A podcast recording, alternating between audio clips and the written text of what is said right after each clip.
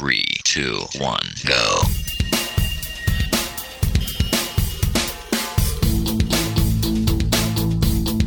Enredando la informática que se escucha.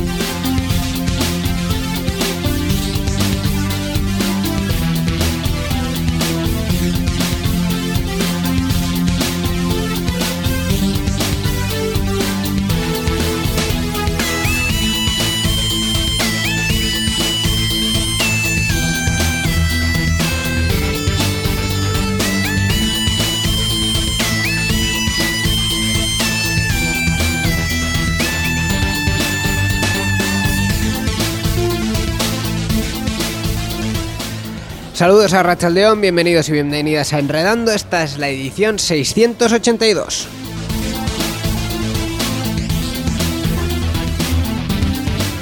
Edición que hoy hacemos desde la Araba Encounter 5, desde el eh, Palacio Europa en Vitoria-Gasteiz y en la que, eh, bueno, vamos a eh, sondear un poquillo el, el, ambiente de la party. Conmigo, como siempre, está Miquel Carmona. Rachaldeón, buenas tardes, Miquel. Hola, ¿qué tal, niño? ¿Qué tal? Encantado de estar aquí. Pues, pues, pues, yo también, la verdad, porque la Araba Encounter y en las Encounter en general es un sitio donde siempre nos reciben muy bien, siempre muy, nos, muy nos, tratan muy, muy bien. Uh -huh. eh, Sabino como, como organizador principal, Aitor y Maider, que son los encargados de prensa y en general toda la gente de, de las Encounters eh, a la que agradecemos que nos faciliten siempre el estar aquí uh -huh. y el hacer un poquito más eh, cómoda nuestra, nuestra labor, que en este caso ha sido el eh, buscar a personas que estén en esta parte. La mayoría yo creo que, que han sido personas, bueno, son personas que, que sí. hacen cosas uh -huh. y dentro de las personas que hacen cosas... Y cosas interesantes, además. Sí, nos estamos pareciendo un poco a Rajoy, así que sí. no vamos a decir que son catalanes que hacen cosas.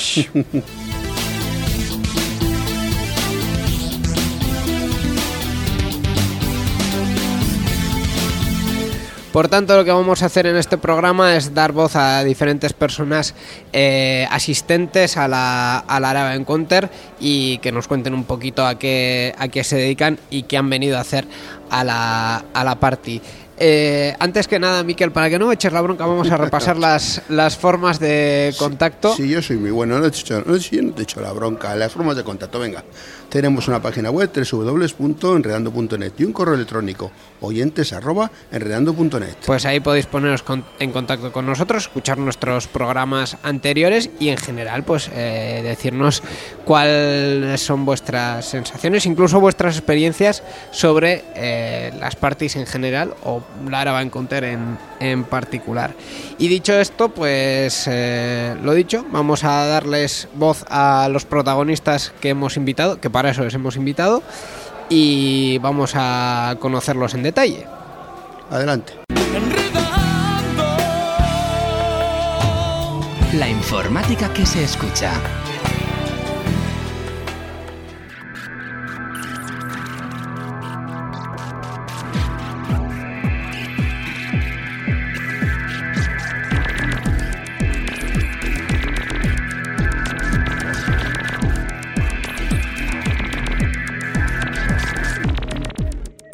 Comenzamos esta parte de entrevistas que vamos a hacer el Arab Encounter 5 en el, en el Palacio Europa, es donde se está celebrando este evento y eh, por aquí vamos a, hacer pasar, bueno, eh, con toda su voluntad también, a eh, varios eh, participantes y eh, ponentes de este evento. El primero que vamos a recibir es a Robert del grupo Euskal Hack. Buenas tardes, Robert. Arrastión, buenas tardes.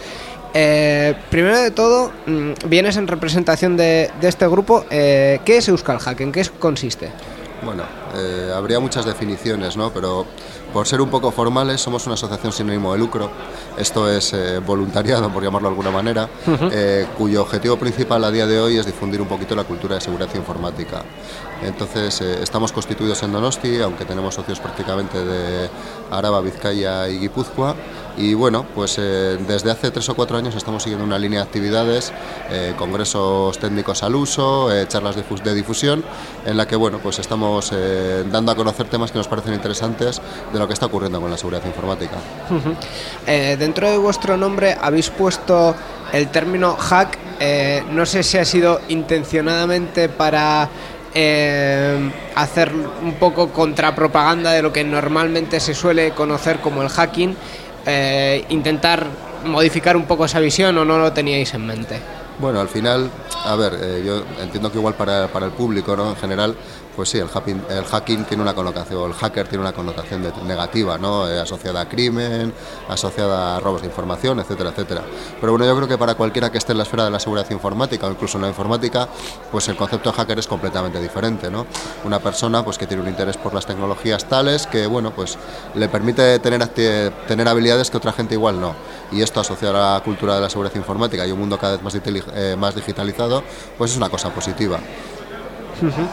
Eh, nos has comentado que os habéis movido por diferentes eh, eventos. Uno de ellos ha sido este, la Encounter, donde nos habéis traído una conferencia titulada Business Email Compromise. Eh, y lo habéis puesto como el robo perfecto. Sí, así es, sí. Bueno, dentro de lo que creemos que hay que divulgar, lo que se denomina ¿no? Business Email Compromise, pues está siendo un ataque, ataque con doble comilla, porque luego eh, las cosas eh, denominadas así parecen súper mágicas, pero en realidad es una cosa bastante simple. Eh, bueno, pues es un ataque que están sufriendo las empresas a día de hoy y que les está pues trayendo pérdidas económicas importantes. ¿Por qué? Pues porque un business email compromise en el mundo de la seguridad informática o en el mundo, en este caso ya de, de la empresa, es lo siguiente. Se compromete una cuenta de correo de una empresa que está esperando o que tiene que hacer un pago y se induce a la otra empresa o a esta misma empresa a que pague eh, una factura pendiente en una cuenta bancaria que ha sido sustituida a través de, esta, de este compromiso de la cuenta de correo electrónico. Entonces, pues bueno, nos ha parecido que para una cosa como es la Áraba, que es bastante transversal y que podía haber gente de, diferentes, eh, no sé, sensibilidades y diferentes conocimientos de la cultura informática, pues podría ser interesante. Además, es una maniobra que yo creo que cualquiera que, que esté en, en una empresa lo habrá visto. En la cuestión de, de pagos y cobros, y especialmente cuando hay facturas pendientes, siempre termina siendo un, un pequeño quebradero de cabeza. Y además, si. eh, un atacante consigue entrar en nuestro sistema de correo y eh, suplantar la identidad de alguien, de alguien se supone con algo de responsabilidad, todavía eh, se puede, se- la cosa puede ir a peor, ¿no? Sí, sí, estamos hablando de pérdidas, bueno, no sé, ¿eh? por, dar, por dar cifras. Luego igual algunas se consigue llegar incluso a parar en el banco de destino, ¿no? Pero igual estamos hablando de un millón de euros, de 60.000 euros, o sea, unas barbaridades de dinero porque al final eh, el correo electrónico, que es una cosa que las empresas y los particulares eh, usamos de una manera generalizada y está súper aceptado, no deja de ser un protocolo que en origen nace en 1971. O sea, hace muchos años de esto. Y cuando muchos de los protocolos que estamos usando hoy en día en Internet eh, se desarrollan, eh, los ingenieros que lo realizan lo realizan pensando en que sean estables, no en que sean seguros. Y esto pues permite una serie de abusos eh, que luego cuando nosotros, gente que igual tenemos menos conocimiento técnico, lo empleamos, eh, hace que seamos muy fácil de engañar. En general, podemos decir que, a pesar de esa longevidad que tiene, el sistema actual de email es seguro o hay algún tipo de agujero así como bastante gordo. A ver, es que al final no es la cosa más, o sea, quiero decir, por ejemplo, una comunicación a día de hoy como la que tenemos a través de WhatsApp o de Telegram, en cuanto a privacidad es infinitamente más segura que un correo electrónico. El correo electrónico en sí mismo no es ni seguro ni inseguro. El problema es cómo lo usamos, ¿no? lo que lo hace igual más vulnerable. Muchas cuentas de correo electrónico hoy en día están solo protegidas por un usuario y una contraseña. Y de hecho las corporativas, bastante es más probable que esto suceda que en una cuenta personal, porque eh, servicios como Gmail, servicios como Hotmail, eh, nos han solicitado ya el factor de doble autenticación para, para entrar en nuestras cuentas de correo electrónico. Entonces, eh, claro, una cuenta que esté solo protegida por usuario y contraseña realmente per se no es insegura, ¿no? Pero sí que es verdad que si por algún motivo alguien consigue nuestra contraseña, pues acabamos de darle acceso hoy en día, que está todo prácticamente en la nube, a nuestra vida. Y si no, cualquiera de, de las personas que nos esté escuchando, pues puede hacer un poco de autocrítica y ver qué es lo que está guardando en sus buzones de correo electrónico personales. Eh, tenemos DNIs escaneados, tenemos un montón de información que si alguien consiguiese entrar ahí, pues probablemente podría hacerse pasar perfectamente por nosotros en cualquier aspecto de nuestra vida. Dentro de las empresas, eh, no sé si, si habéis eh, ido a analizar un poco en detalle si hay algún eh, estudio desarrollado sobre cómo está la, seguridad o los protocolos de, de seguridad en general. Hay, sí que es cierto que, por ejemplo, en Euskadi hay mucha pequeña empresa que tiene que eh, tener sistemas tecnológicos sí o sí, al final en todas las empresas prácticamente ya hay correos electrónicos, eh, pero no sé cómo, estaría en general el, el panorama. Eh, hay mm, muchas empresas que pueden llegar a ser vulnerables. A ver, al final sí, por desgracia hay muchas empresas que pueden llegar a ser vulnerables. Es más, de hecho, eh, yo creo que la pequeña empresa que ha entrado en Internet, eh, bueno, pues eh, ha sido consciente de las bondades, ¿no? Esa internacionalización que tienes, esa facilidad de comunicarse. Pero yo creo que ahora mismo está dándose cuenta ¿no? de que asociado también a esas facilidades pues eh, se producen unos problemas de seguridad que pueden afectarles gravemente. Entonces, sin ser dramático, pero sí que es verdad que habría que instar al empresario y al pequeño empresario a que se plantease la seguridad como un proceso, a que se plantease la seguridad, por lo menos la digital, como algo inherente a cualquier operación que quiera tener, porque realmente si no lo asumimos como un proceso, si no lo asumimos como algo que tenemos que medir, estudiar y empezar a implementar, eh, pues vamos a tener más problemas todavía. ¿Cómo ha sido la recepción de la charla? ¿Os ha ido mucha gente? ¿Ha estado animado? Pues estoy sorprendido porque ha estado bastante bien de gente. Teníamos un poco de miedo porque al final, eh, bueno, no hemos dejado de tener una charla que está muy orientada a la empresa, ¿no? Y al final aquí en la hora de Encounter hay un poquito de todo. Hay usuarios, eh, bueno, pues que me han dicho, ¿no? Que estaban gestionando MTAs y ha habido usuarios, pues que se han sentado pues, porque les ha parecido interesante. Pero bueno, en general yo creo que de aceptación muy bien. Es un poco complejo cuando quieres divulgar, eh, llegar a un público tan dispar, pero bueno, eh, la idea general que queremos transmitir creo que se ha cogido y con eso es más que suficiente.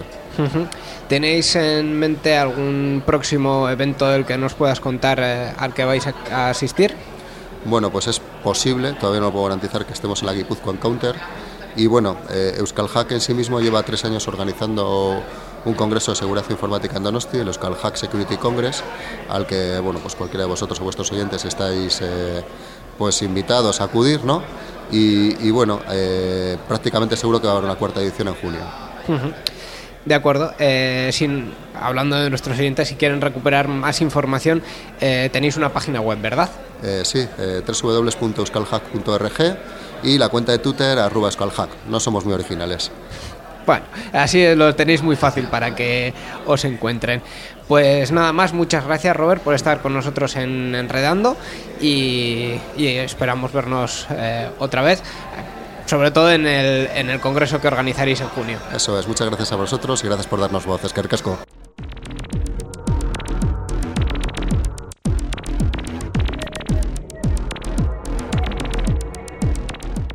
Seguimos enredando y recibiendo más, eh, en este caso, conferenciantes de esta Araba Encounter 5. Y ahora tenemos con nosotros a Íñigo Delgado de Ibermática, que en esta Araba Encounter ha hecho una, un taller, en concreto una cata. Eh, buenas tardes, Íñigo. Buenas tardes, buenas Hola, tardes. buenas tardes, Todavía no la he hecho, la voy a hacer, pero sí. Bueno, eh, el espacio-tiempo ya lo manejamos después. Eso Eso, es. ya lo explicamos luego.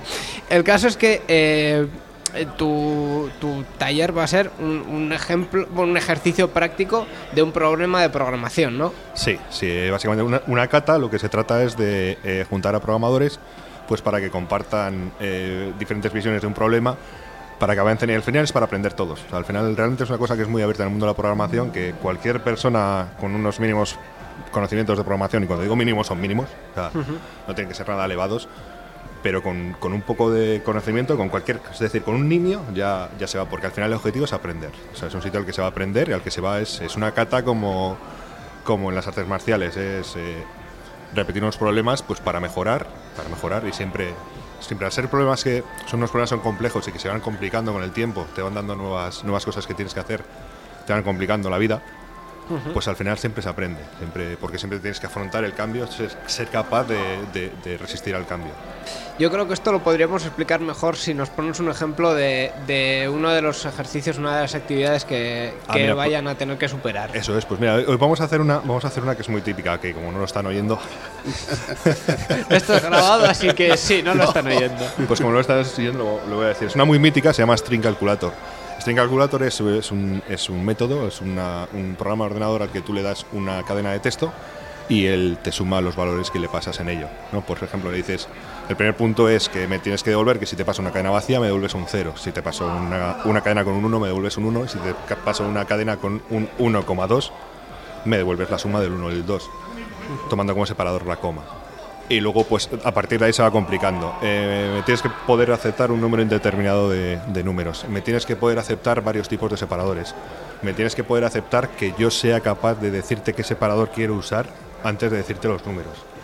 Me tienes que poder dejarte decir qué tipos de separadores te voy a dar antes de Y las darte- operaciones también. Que, eh, las operaciones, pues eso sería otra cosa, claro, claro, eso sería otra cosa. O sea, al final es, es complicarlo, es complicarlo. No, a nosotros no nos va a dar tiempo a hacer eso, pero pues sí, le puedes se decir. puede complicar hasta el infinito, Sí, todo es. lo que quieras. Tú puedes complicarlo lo que quieras. O, sí.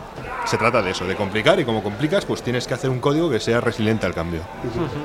Al final es una de las cosas que un programador en su, en su vida diaria lo, lo va a vivir. Es decir, eh, uno en, en principio desarrolla un código que cumple todo lo que eh, vamos a, imaginar que se lo ha encargado a alguien, todo lo que el cliente eh, le, ha, le ha encargado, pero al final siempre viene el usuario que en vez de Eso un punto pone una coma y rompe efectivamente, todo. efectivamente, esto cumple lo que, el, lo que el cliente te ha pedido, pero al día siguiente el cliente cambia de idea y, y ya está. También Nosotros- es- Una vez nos pasó, que esto me pasó una vez en, en el trabajo, que por ejemplo fue un día muy gracioso, que nos mandaban toda la información todos los días que teníamos que cargarla, toda la información de los bienes que se vendían, y un día decidieron, los que nos mandaban la información sin encomendarse a Dios en el infierno ni a nadie, dijeron, bueno, pues vamos a cambiar en los números los puntos por las comas. ¿Qué puede salir mal?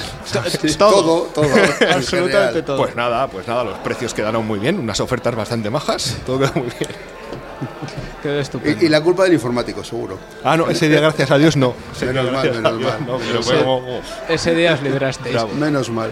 realmente eh, es eh, bueno yo creo que, que así a simple vista es eh, un ejercicio muy interesante no sé si es la primera vez que lo llevas a cabo Es la primera vez, es la primera vez. La cosa es que me parece que es una buena idea para hacer en, en Araba Encounters, en, en Euskal Encounters, me parece que es una buena idea. Entonces, como me parece una buena idea, he dicho, pues qué demonios, eh, me lo voy a tomar como si fuera una cata, ¿sabes? La primera vez me va a salir mal, pero bueno, la siguiente ya iré mejorando. Es más, se lo voy a decir ahora. Según empiece, les voy a decir, es la primera, las siguientes me saldrán mejor. El, el beta testing siempre es importante y- y, Efectivamente, aquí más. efectivamente. Eh, no es la, hablando de primeras veces, no es la primera vez que vienes a, a una party y se te ve del perfil de gente que iría a una party durante muchos, muchos años. Eh, No llevo muchos, ¿eh? Yo creo que llevo 5 o 6, ¿eh? No creas. Son unos cuantos. bueno, ya, ya son, ya son. Y eh, tampoco es la primera vez que vas a hacer una charla o un taller. No, eh, el año pasado hice. Bueno, este año he hecho en la. Bueno, el año pasado hice aquí en la Urban Counter, hice una de, código limpio, de Clean Code. Y, y este año la repetí en la, en la Araba, pues porque parece que gustó a la gente. Y este año la Araba, o sea, no, perdona, este año he repetido en la Euskal Encounter.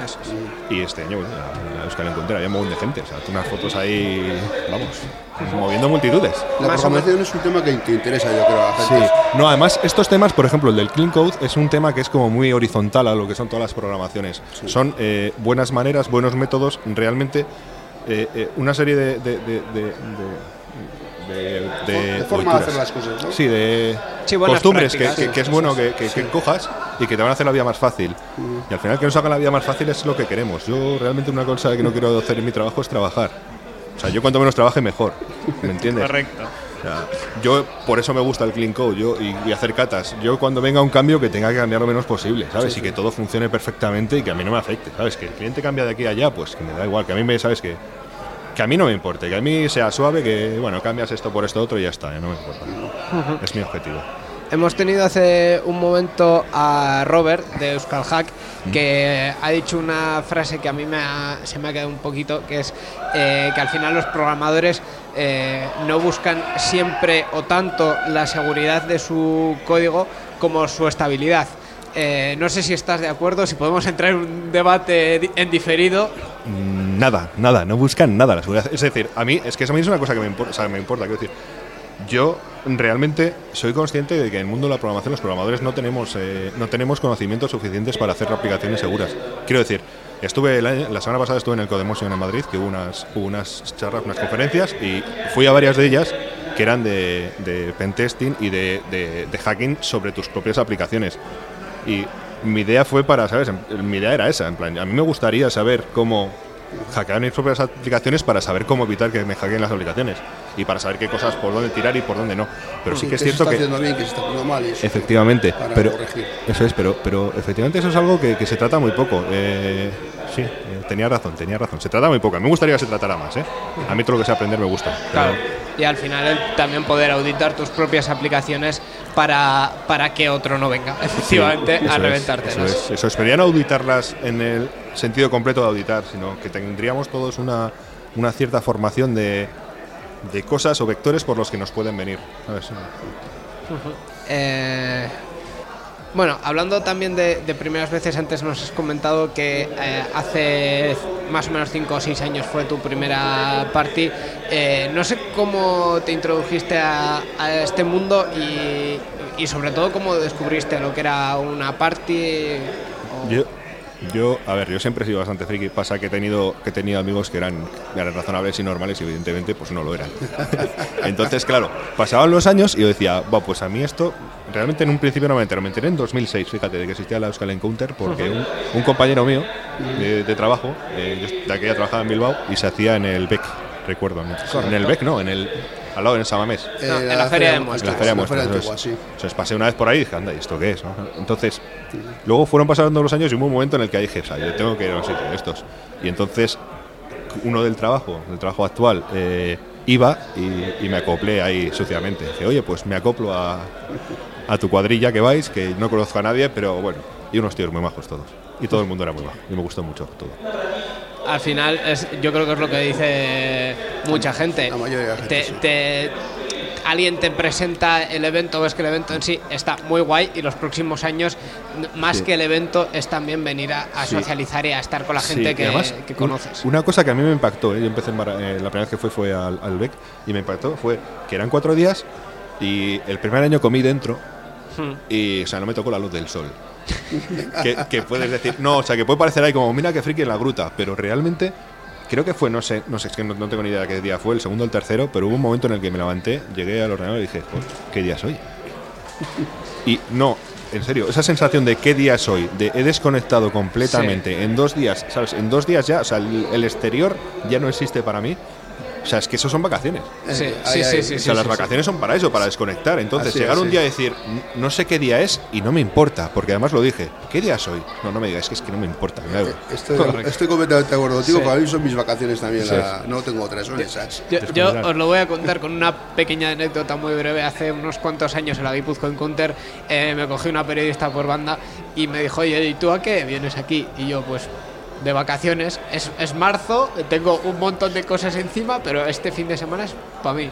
es. Y me dice, ¿qué friki eres? Y yo, pues oye, pues seré muy friki. No, Pues no lo sabía, la periodista no Pero, sabía, no. pero las vacaciones las disfruto Claro, estupendamente. es que al final a cada uno le gustan sus cosas. Pues Sí. yo ya te digo, yo vengo aquí y bueno, pues desconecto un montón y desconectar, pues es bueno, ya está.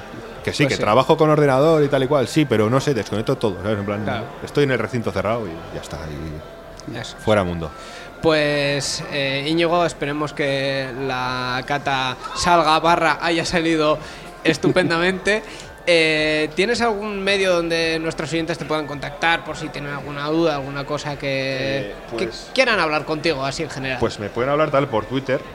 En Por- Twitter soy Ediferetro con dos Ds, Ujú. de, de Nick y luego bueno un correo, ¿no? Un correo pues inigo.delgado de Gmail. Muy bien, pues eh, a ese correo también te enviaremos cuando publiquemos este programa. Muchas gracias Íñigo Delgado Muchas por gracias. estar con nosotros en Enredando y hasta la próxima. Venga, gracias a vosotros.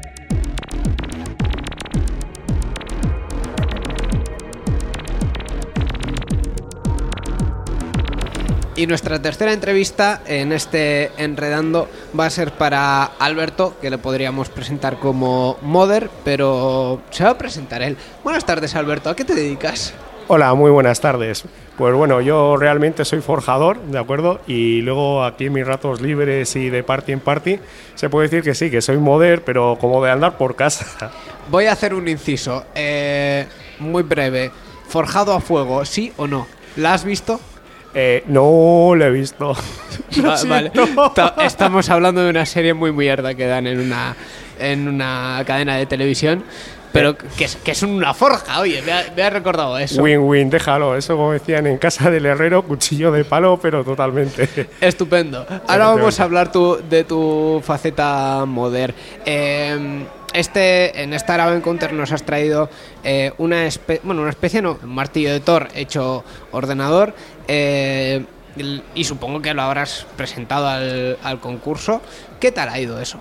Bueno, eh, ahora estoy apuntado y la verdad es que el martillo ha llamado bastante la atención porque, bueno, al final eh, todo el mundo coge cajas normales ¿no? y nunca se espera ver objetos cotidianos que dice, "Oh, un martillo podría ser una caja de ordenador perfectamente. O sea, tiene la forma, simplemente es añadir un mango, pero bueno, llevar eso a la práctica siempre es curioso. Además, si le pones un poco de cariño y ya ha pasado bastante gente a verlo. Y bueno, de hecho acabo de estar una pequeña reunioncilla con una chica de una marca de ventilaciones custom y demás que me ha dejado la tarjeta y bueno con un poco de suerte pues es, es ir haciéndose un pequeño nombre ir presentando proyectos y cada vez mejor ir aprendiendo pero bueno me está yendo muy bien la gente se acerca el martillo lo agarra hay que avisar de que no se puede levantar para pegarle a nadie con él importante y básico aunque te dé muchas ganas Sí. porque tiene, tiene agarre tiene agarre. ¿De dónde te surgió la idea de hacer eh, un, un- un martillo? Supongo que lo verías por ahí, por, por ahí en, en- en la vida cotidiana y dirías, oh, Pues realmente mi idea inicial, yo jamás he visto un modding que sea un martillo, seguro que los hay, ¿eh? Pero jamás había visto. Mi idea inicial era hacer algo, eh, bueno, yo suelo jugar bastante a juegos de rol de papel y lápiz y siempre he querido hacer algo con una vertiente pues de ese estilo, una espada, una espada clavada en un pedestal, había imagino de primeras y me vino el martillo a la cabeza precisamente por aprovechar el formato. Yo- y bueno, pues es una cosa curiosa, estuve mirando y bueno, digo, vamos a tirar por ahí, a ver qué, a ver qué sale. Y salió, pues eso, que no está nada mal. ¿Has hecho algún otro mod en los últimos años o es tu, primer, tu primera creación? Eh, bueno, yo la verdad eh, empecé en esto en 2016, ¿de acuerdo? Y lo primero que hice eh, fue, por decirlo así, por necesidad, montar un ordenador entero dentro de un cajón de mesilla, ¿vale? Pero dentro de un cajón de mesilla, fuente de alimentación, placa base, toda la historia, por no molestar. Y pues oye, quedó ahí puesto y bien. Y a partir de ahí, pues me fue picando el gusanillo. Y de hecho, la primero que presenté, lo presenté en la, ala- en la Tolosa, perdón, en la Guipúzcoa Encounter. Y fue un cubo hiperventilado con mucha iluminación LED, que de hecho ganó aquí el oro el año pasado. Y bueno, y a partir de ahí dije, venga, ahora he modificado una caja. El siguiente paso fue crear una caja metálica con acero y aluminio desde, vamos, desde el principio. No había nada alrededor de unas piezas, que es el con el que he estado yendo de parties este año, hasta esta, que por fin he conseguido acabar en martillo y se estrena aquí. Eh, con el invitado anterior hemos comentado un poco sobre tu primera party. Eh, tú también tienes pinta de, de llevar muchos años eh, en esto, acudiendo a, a eventos y acudiendo a parties. ¿Recuerdas cuál fue la primera? Pues la recuerdo perfectamente porque fue un verano de 2016, o sea, soy relativamente muy, Vaya, muy hace, nuevo. Hace poquito, hace poquito. Hace poquito. De hecho, es que es una anécdota muy curiosa, porque una amiga que tenemos en común, de hecho, Sí. me llamó un jueves a las once y media de la noche y me dice, Alberto, ¿estás de Rodríguez? "Mm, sí, estoy en el sofá. ¿Y qué haces este fin de semana? Y digo, absolutamente nada. ¿Quieres participar en, en la Euskal Encounter en, en Baracaldo? Y dije, vale, y eso es, buah, es como le coges el gusto enseguida, ves a la gente, el ambiente, el movimiento, las actividades, y desde entonces hay que decir que igual he hecho más LAN parties que mucha gente en 10 años. No he fallado, desde ese verano no he fallado a ninguna que se haga en territorio vasco, saliendo incluso a Navarra. O Eso. sea, a la, a la última Navar Party también has ido. También he ido. de ¿Qué hecho, tal ha ido? Pues muy bien, muy bien. Yo creo recordar que era la primera que se hacía en varios años, Sí, que había estado parado. sí, sí. Y bueno, fui un poquito a la aventura, estuve hablando con Carlos. eh, en Tolosa me parece que fui y me animó a ello, que estaba montando una cosa muy bonita, luego me lo refrendó en Baracaldo. Y bueno, estaba curioso, oye, sales un poco, ves gente nueva. De hecho, he hecho amistad con bastante gente de allí que luego vienes y te la encuentras aquí. Sí, es que la gente va bueno, mm, rotando de parte a parte, sí. Y es genial, desde luego. Eh, ¿Tienes alguna nueva creación en mente? Supongo que el- este año ya lo, lo dedicarás al martillo y seguro que hay alguna cosa por ahí por la cabeza. Sí, en realidad, eh, bueno, este año efectivamente, como bien dices, eh, acabé literalmente el martillo el miércoles para presentarlo aquí el jueves, o sea, es un- está caliente todavía. Y bueno, eh, aparte de eso, que es a lo que dedicaré lo que queda de año, mis dos siguientes proyectos son eh, un barril de cerveza, así, sí, sí, porque esto es lo que hay, o sea, cada de los que ponen en los bares, sí. Eso, ¿eh? Sí, un barril grande de cerveza con iluminación Sí, sí, LED sí. y un equipo completo montado dentro. Esos de aluminio, metálicos. Efectivamente. Luego lo que pasa, eh, utilizando impresión 3D, pues meterle mucha mano al interior y poder hacer. Y luego tengo un proyecto que me encantaría, que sería una especie de un mecha, vamos, un robot gigante. Eh, de hecho, estoy aprendiendo Arduino y robótica muy ligerito, o sea, porque no me da la vida, para articularlo. Y eso es lo que me encantaría hacer aprovechando la impresión. Pero bueno, eso O sería sea, muy a lo sería largo. un ordenador, que, que sea un robot que tenga por dentro un ordenador y que tenga también ciertas funcionalidades de movimiento y tal, ¿no? Sí, por ejemplo, al encenderlo, ponerle unos servos en los brazos y que mueva un par de miniguns Ah. cuando lo enciendes. Ah, mira, Eso sería una cosa con no hace ruido, es un motor eléctrico, no molesta y bueno, pues con una pequeña palanca para poder pararlo y no le ha hecho daño a nadie. Curioso, pero proyecto. Oye, pues ojalá lo, lo lleves a cabo. Te vamos a dejar ya porque te hemos abordado un poquito también a la, a la carrera. Vas ahora a... Eh, sí, voy a una actividad que es un taller para aprender a montar refrigeraciones líquidas custom. Bueno, yo he montado algunas refrigeraciones, pero son todo en uno, para el que conozco un poco el concepto, vienen ya montadas y es atornillar. Y estas pues tienen un trabajo de artesanía muy serio y bueno, tengo la oportunidad de aprender a hacerlo y bueno, no vamos a salir corriendo, pero Casi, casi. Claro, pues eh, oye, ojalá lo, lo aprendas y lo puedas poner también en tus creaciones. Muchas gracias Alberto Eh, por el... una Sí. cosita más, ¿tienes algún tipo de página donde puedan los oyentes conseguir información sobre los- lo que haces o tal? ¿O una forma de ponerse Bueno. en contacto contigo? ¿Twitter? Sí, eh, página todavía no tengo, aunque estoy pensando en hacerla y aunque estoy muy activo en redes sociales, especialmente en Twitter, como Alberto barra baja Orco, y, en, y en Instagram exactamente con el mismo nick. De acuerdo. Muchas pues, gracias. Pues nada, gracias por estar con nosotros en Enredando y nos vemos en las parties. Un auténtico placer y muchas gracias a vosotros.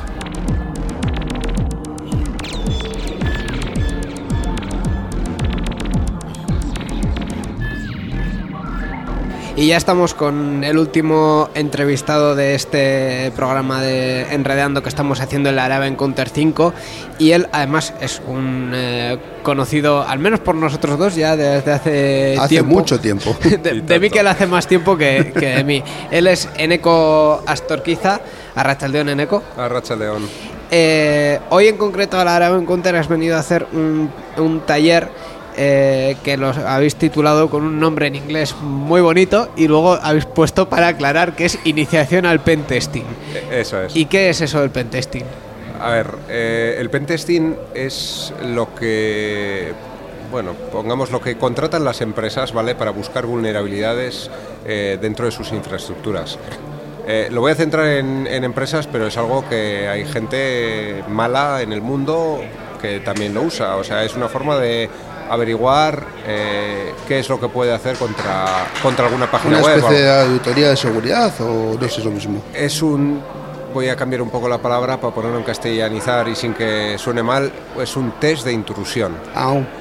¿vale? Ya, ya. Porque el pentesting, si lo traduces, realmente no. No es, no es intrusión, No es es, intrusión. es otra cosa que suena a veces un poco mal. Suena, suena escatológico. sí. Por tanto, habéis hecho un, un taller que lo que quería hacer es un poco eh, presentar las, las bases de, de esos, de esas pruebas de intrusión. ¿no? Sí, realmente queríamos presentar eh, para, para gente que no tiene conocimientos o si quería venir gente con conocimientos, por un lado, eh, las diferentes fases que puede tener un, un test de intrusión, ¿vale? Eh, hacer un taller en el que demostramos cómo logramos, por temas de fallos en vulnerabilidades, acceder a varios sistemas. Y por otro lado, luego eh, hemos contado lo que son las contramedidas que puede haber, ¿vale? A nivel de empresa, qué herramientas se utilizan para protegerse de este tipo de ataques o estas vulnerabilidades. Eh, eh, nos, poníais en, la descripción de, la conferencia que al final estaba un poco orientado a todo el que tuviese inquietud. ¿Qué tipo de público ha, asistido cómo, y cómo han recibido la charla? A ver, había gente que ya había estado en nuestro taller anterior que hicimos de este estilo, en la Euskal Encounter, ¿vale? Eh, ha repetido. Hay otras personas que han venido, pues eso, tenían cono- distintos conocimientos en seguridad. Incluso algunos nos ha dicho, a ver, a ver si, si no creíamos que... Bueno, aquí habíamos demostrado que el realizar estos ataques es algo muy sencillo para alguien sin muchos conocimientos técnicos. Decía, ¿no creéis que es un peligro venir a contar aquí este tipo de cosas? O sea, hay gente que no tenía conocimientos, ha venido y se ha dado cuenta de lo fácil que es hacer este tipo de cosas. Eh, pero claro, nuestra intención es otra. Si alguien de verdad quiere hacer daño, va a leer por internet y hay muchísima documentación en internet de cómo poder hacer daño en este mundo Sí, sí. informático. Hay que ser consciente de la amenaza para poder tomar las medidas adecuadas, si no, no, no hacemos nada. Realmente lo que queríamos dar también a, a ver es lo fácil que es que te puedan atacar a nivel internet. Entonces, para que la gente empiece a pensar, decir, ostras, eh, igual tengo que protegerme más o tengo que preocuparme más de, lo, de, de lo que es la seguridad. Al final, eh, esto siempre en, en el mundo de la seguridad son como las dos caras de la misma moneda y, y hemos comentado también un poco con, con Robert de Euskal eh, algunas cuestiones sobre, sobre seguridad. A mí lo que siempre me viene a la mente es eh, eh, cuando se realiza un ataque y, se consigue llegar a pues, alguna base de datos sensible y tal. En el momento en que se publica esos, esos datos o, o- ese ataque, mucha gente que se cuestiona, ¿y esto por qué mm, se, se publica? Y realmente eh, son esas, esas dos mismas caras, la de eh, publicarlo puede ayudar a otras personas a que en sus sistemas busquen las mismas vulnerabilidades, pero por otro lado eh, es cierto que estás publicando cómo has entrado dentro de una, de una empresa y como la empresa no lo haya solucionado, pues sigan en bragas. Claro, a ver, ahí, ahí viene un poco también la persona que ha entrado. eh, ¿Qué tipo de persona es? Muchas notifican a esas empresas, antes de publicar, antes de hacer eh, público ese estudio, por decirlo de una forma, notifican a la empresa y dicen, oye, he descubierto esto, eh, lo voy a notificar, pero tomar las medidas para que si yo lo notifico no tengáis un problema. Esto ha pasado mucho entre, encima entre empresas de la competencia, entre comillas, Google, Microsoft, se han pegado tortas el uno al otro con diferentes programas que tienen para detectar vulnerabilidades. Entonces Google detectaba unas de Microsoft y le decía, oye, vete parcheando que, que voy a publicarla. Y Microsoft decía, no, no, no, no, no quiero, no quiero parchear porque tal. Y decía, bueno, te quedan no sé cuántas semanas porque si no lo vamos a publicar y al final lo publicaba. Microsoft se puso a malas, le hizo lo mismo con Google, Google tardó nada en, en corregir las vulnerabilidades. Pero bueno, ahí viene ya lo de cada uno, ya hay guerras internas. Eh, Sí. Para mí es súper importante el, el mostrar las vulnerabilidades para eso, para aprender y para que no caigan otros, pero hay que ser consciente también de que, a ver, de la el método que se utiliza para publicarlas, porque eso puede afectar a muchas empresas. Claro, y hacerlo con, con cierta responsabilidad. Estos, eh, en estas entrevistas también hemos hablado con, con Íñigo Del- Delgado, que nos ha, eh, a su vez, referenciado otra frase que, que nos ha dicho Robert, que era la estabilidad versus la seguridad del, del código. Íñigo era de la opinión de, de que, en general, los programadores no tienen mucho, mucho conocimiento, mucha eh, mucha idea de, de qué puede de qué puede o cómo puede eh, pasar con, con- con su código, cómo puede entrar en sus Se sistemas. centra más en la estabilidad y no en la seguridad. Yo no estoy de acuerdo. No estás de acuerdo. No estoy de acuerdo. Vamos a, A a- ver. a crear polémica. No, Bien. vamos a crear polémica. Eh, yo estoy en una empresa donde el Secure by Default es algo que se lleva a- en el código. ¿Vale? Eh, nosotros hemos hecho pruebas de quitar delante de nuestra página web para algunos eh, pentestings, hemos quitado nuestra protección web y no han sacado nada. ¿Por qué? Pues porque realmente, o sea, es una medida más que la ponemos pa por si acaso, ¿vale? Pero realmente, eh, en nuestro caso, algo muy importante es que los desarrolladores eh, programen de una forma segura. Hay formaciones específicas para programadores para programar de forma segura.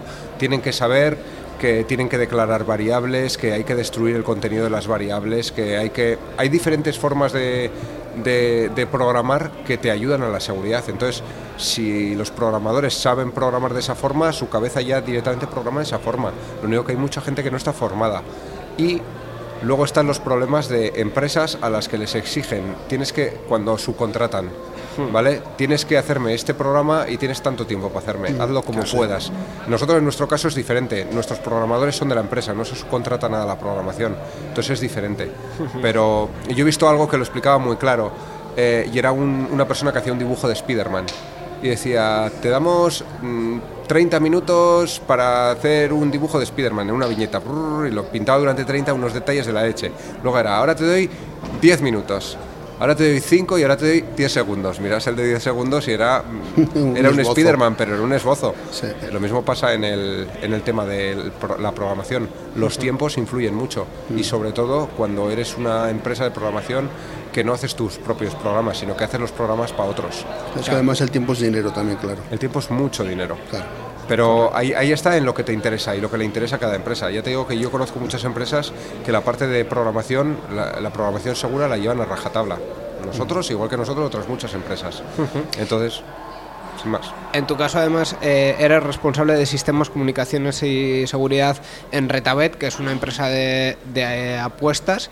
Eh, por tanto, la seguridad es fundamental porque puede conllevar una pérdida de dinero y, eh, directa. Totalmente, totalmente. O sea, la página web está, está expuesta para todo el mundo. O sea, no voy a entrar en, en la seguridad de lo que pueda ser una máquina, ¿vale? Las máquinas de apuestas que tenemos, porque esa es más, es diferente. Pero una página web cualquiera puede acceder. Entonces, la parte de seguridad, de que no puedan falsear, romperte el código ni nada, es, es esencial hoy en día. Por eso hay medidas de seguridad también que ponemos, para por si acaso han fallado nuestros programadores que no suelen fallar, pero pueden llegar a fallar. Y eso es. La seguridad absoluta no existe. Y eso es lo primero que, hay que, que tiene que saber todo el mundo. Da igual que tengas dinero infinito, pero la seguridad infinita no existe. Correcto. Aunque, aunque le des todo el dinero del mundo a los programadores, seguro que hay algo y seguro que hay algo que no está dentro de tu, de tu control, porque Eso es. además haciendo eh, webs, todos los sistemas que hay que soportar y todas las formas que hay que, de soportar esos sistemas es una locura y seguro que en algún sitio hay algo. Mira, cualquiera, cualquiera puede caer. Yo te puedo contar una experiencia personal de una web que tenía yo, eh, y esto ha sido hace poco, ¿eh? Eh, con tipo tienda y tal. Y, y hace poco pues me salía que tenía una actualización de un plugin.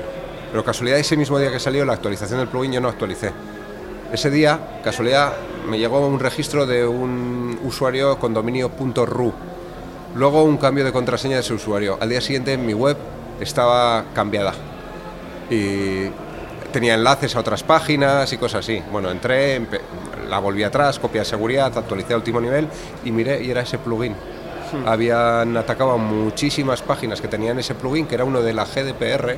¿Sabes? Hoy en día se habla mucho de la GDPR. Pues uno para que la web cumpla la GDPR era vulnerable y hacía que te entrasen hasta la cocina. Pues vaya. hablando, hablando de privacidad y comprometemos la seguridad. No, lo, lo import- lo importante es las cosas tienen que estar eh, actualizadas Sí. y hay que quitarle el miedo a actualizar. En empresas es más difícil, ¿vale? Pero al menos eh, a pie de calle es, y- es importantísimo actualizar. Sí, Y al final el planteamiento que comentabas que tenía Microsoft hace unos años de no voy a cerrar, o sea, no voy a eh, solucionar sí, este, par- sí. este problema por lo que sea, es un planteamiento que yo creo que hoy en día no, no, no, no puede ser viable porque... eh, por- porque sí, hay que tener las cosas actualizadas y al día y, y en por algún sitio te van a entrar pero no se lo pongas fácil tampoco Eso es. Efectivamente. Eh, tú creo que también es bastante, has sido a este tipo de eventos, hemos estado un poco comentando experiencias de, de otros entrevistados. Eh, ¿Recuerdas tu primera party? Sí. Sí. La Euskal 7 creo que fue. Uf. Y la primera charla fue eh, una de iniciación a Linux, co- hecha con Glue, por supuesto. Sí, sí, sí. Fue, es que no hace mucho estuve mirando eh, todas las charlas cuando fue la primera. No sé si fue la Euskal 7 o la Euskal 8. Y fue una como Linux para usuarios. Me Esa- suena más la 8, pero no estoy seguro. Puede ser la tampoco yo. 8, Puede ser la 8. pero fue Linux para usuarios. Ahí, ahí los de Glue dimos todas las charlas Sí, sí, habidas sí, sí. habidas y por haber. Sí, en la antigua Feria Vuestras. En la antigua feria de muestras, Sí, sí, sí, correcto. ¿Qué tiempos? ¿Qué tiempos? Pues oye, y, Fue cuando y- conocí yo algunas, sí que fíjate. Madre mía, de aquellas. y aquí seguís en, en las parties dando, dando charlas y, y bueno, eh, dando a conocer diferentes, mm, diferentes aspectos de, de de la informática. En este caso ha sido de la, de la seguridad. Eh, pues creo que poco más en ECO. Eh, por último, ¿dónde te pueden encontrar los oyentes si quieren saber un poquito más de, de ti o de tu trabajo? A ver, en muchos sitios. O sea, en LinkedIn pueden buscar. Si buscan en Eco Astorquiza en Google, aparecerán muchos enlaces míos. de- o sea, tienen mi LinkedIn. En Telegram también me pueden encontrar. Por ahí es fácil encontrarme. Twitter, Facebook, yo que sé, donde quieran. O sea, es muy fácil encontrarme porque no soy de los que me escondo. Eres un tipo accesible. Sí, sí, sí, sí. sí. Estupendo. Claro que sí. Pues ahí tenéis. Eh, en Ecos Torquiza, gracias por estar con Muchas nosotros en gracias. Enredando y hasta la próxima. Vale, es que recasco.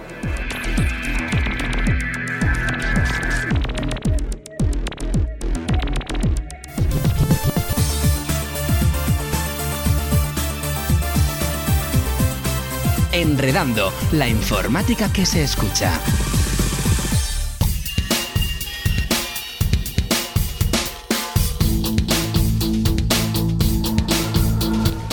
Pues hasta aquí ha llegado esta edición 682 de Enredando. Eh, antes de nada agradecer a todos los que han pasado eh, por aquí, a Robert, a Alberto, a Íñigo y a Eneco, que nos han eh, comentado pues bueno, lo que ellos hacen. Muchos, muchos de, de ellos, como habéis podido escuchar, eh, eh, han estado en la zona de conferencias, en la Open Gune, en la, en la Sí, zona sí. abierta de la party. Y de hecho, Alberto también se iba para allá. Así Sí, sí, que son, eh, son habituales además de las partes todos, o sea que nos han contado su, su experiencia en, en estos eventos. Sí. Efectivamente. De hecho, eh, es- esta partida es una de las que ya creo que está en proceso de, de- de afincarse y de esta- estabilizarse un poco después de, de unas ediciones que ha habido ahí un poco turbulentas, un poco frías. Con el cambio de ubicación hemos ganado muchísimo. Sí, sí. sí, sí. Eh, ya el año pasado ya estrenamos ubicación, que este año se ha consolidado en el Palacio Europa, aquí en, en Vitoria-Gasteiz, que es unas instalaciones de lujo, la verdad. Sí, efectivamente. Antes, eh, bueno, no sé si en Enredando se llegó a, a comentar. Yo creo que alguna cosa de en Enredando se hizo en alguna Araba Encounter allí en el Iradier Arena, en una plaza de toros con mucho frío y... Plaza de toros reconvertida. Correcto. No, bueno. no, reconvertida no, la tiraron entera y la volvieron a hacer, pero, pero es igual de fría y igual de, de, de- de- desapacible en general. Y aquí la verdad es que en el Iradier Arena estamos muy al calorcito. ¿En el. Arena? O sea, hoy, perdón. En el Palacio de Europa. Europa, estamos muy en el calorcito, muy bien, muy, muy a no, no gusto. solo por el calor, o sea, eh, las instalaciones son de lujo, están todo muy bien, iluminación, una gozada, está, está muy a gusto. Aislamiento a los Sí. vecinos también, que hubo ciertos problemas en, la- en las ediciones antiguas, en la anterior ubicación, ya tú recordarás que hubo hay ciertos problemas con algún vecino, Al- algún vecino que se quejaba un un poco. poco del ruido, pero no, bueno. lo que sí que es cierto es que este año, por ejemplo, el tema de dormir y, y comer en la. Bueno, comer y beber en la party eh, está más limitado por cuestiones del Palacio de Europa. Han decidido que, que no se puede comer y beber en, eh, en lo que es en la zona de los puestos. Y bueno, pues eh, los, los participantes pues eh, están así arreglándose un poco Como a pueden. medias, a medias, porque habitualmente, eh, sobre todo el comer y beber, se, se suele hacer delante del, del ordenador, pero de- desconectar también está, eh, también está bien. Ajá. Pues nada, vamos a darle cierre ya a esta edición de, de Enredando. Eh, recordando una vez más las formas de contacto para que nuestros oyentes nos comenten lo que quieran sobre nuestra so- sobre esta parte o sobre el programa o sobre lo, Lo- que les apetezca. Efectivamente. Y tenemos una página web. La página es www.enredando.net y un correo electrónico oyentes arroba enredando.net. Pues lo dicho, ahí podéis comentar, comentarnos lo que, lo que queráis. Eh, Miquel, dentro de dos semanas, si no me equivoco, estaremos ya inmersos en las, en las navidades. Sí, sí, ya está. ¿Qué vamos a hacer nosotros Uf. con las navidades? Habrá que hacer alguna cosita especial, igual a ver si, a ver si sale algo.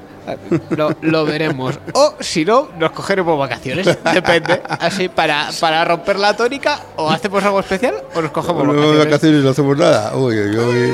Bueno, oye, especial sería. Sí, ya. Especial Para- sería. Para nosotros sí. Para nosotros sí, eso sí que es cierto. Eh, pues lo dicho, hasta aquí esta edición 682 de Enredando que hemos hecho desde la Araba Encounter 5, a los que agradecemos eh, su disposición para que estemos aquí. Muchas gracias. Y gracias también a todos los oyentes por estar con nosotros. Nos oímos como siempre dentro de dos semanas. Agur. Muchas gracias y enredar con la tecnología. Agur.